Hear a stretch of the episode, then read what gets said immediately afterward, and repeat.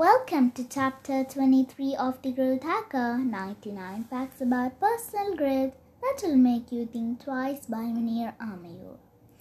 Chapter 23 Identify the root cause.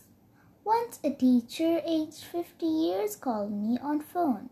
He sounded completely crestfallen and pessimistic and told me that he was fed up with teaching and he feels like quitting the job. We talked over the phone for almost 48 minutes. I asked him to tell me five benefits that he was receiving from the job. He listed the monetary, social, spiritual, and developmental benefits. Then I asked him why he was feeling that he was not apt for the job. He revealed that he had used to be a mediocre student when he was studying which he believed made him a misfit in the profession. Then I proceeded to ask about the students, teachers, and the parents' feedback about his class. He replied that he got favorable feedback from everyone. From the way he talked, I could feel that he was actually an excellent teacher, but something bothered him. I could not pinpoint what was actually bothering him. Sensing the need for more clarity in his issue, I asked him if he would prefer an appointment for a direct talk. He said yes, and the date and time were fixed. After a detailed analysis of his past and history at the workplace, I could sense that the actual reason for his dislike for his job was not because he hated the job as such nor was it because he felt that he was a misfit in the teaching profession. I could pinpoint his negative attitude towards his profession to an unpleasant experience he once had, a 10 year old experience. To cut the long story short, the teacher used to be quite friendly with one of his lady colleagues.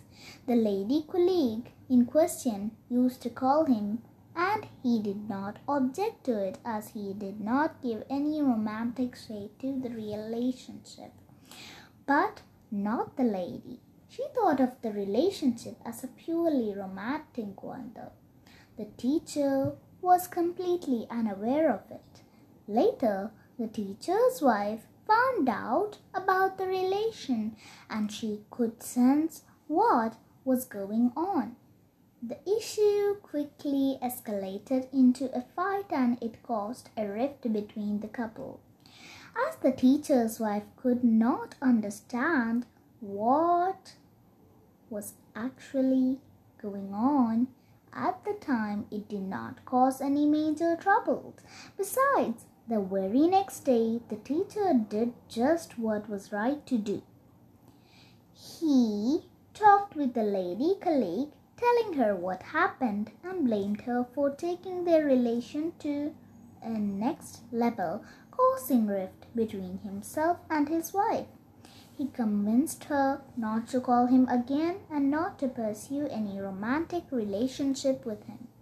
The colleague understood him well, repented, and no longer bothered him.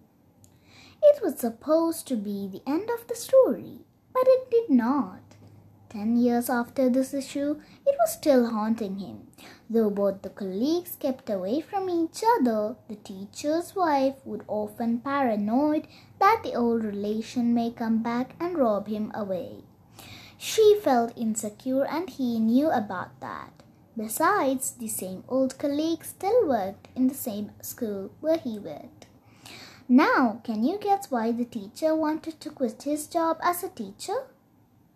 As he thinks did he really hate teaching profession?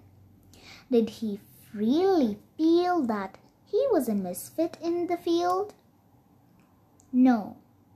He may have felt like quitting his job but contrary to what he thought not because he hated teaching as such whereas he felt that his work and his workplace are potential threats to his material relationship, which he valued more than anything. His own mind was cheating him. making him think that he was a misfit in the profession. How can he overcome this issue now? He cannot erase his memories, but he can stop his memories from hurting him and making him afraid. For that, he needs to treat the root cause for his problem, which is attitude towards his workplace and his experience with the colleague that almost cost him his marriage. He does not have to quit his job, nor does he have to hate his job. He only has to do three things. Number one, accept the fact that he does not actually hate his job.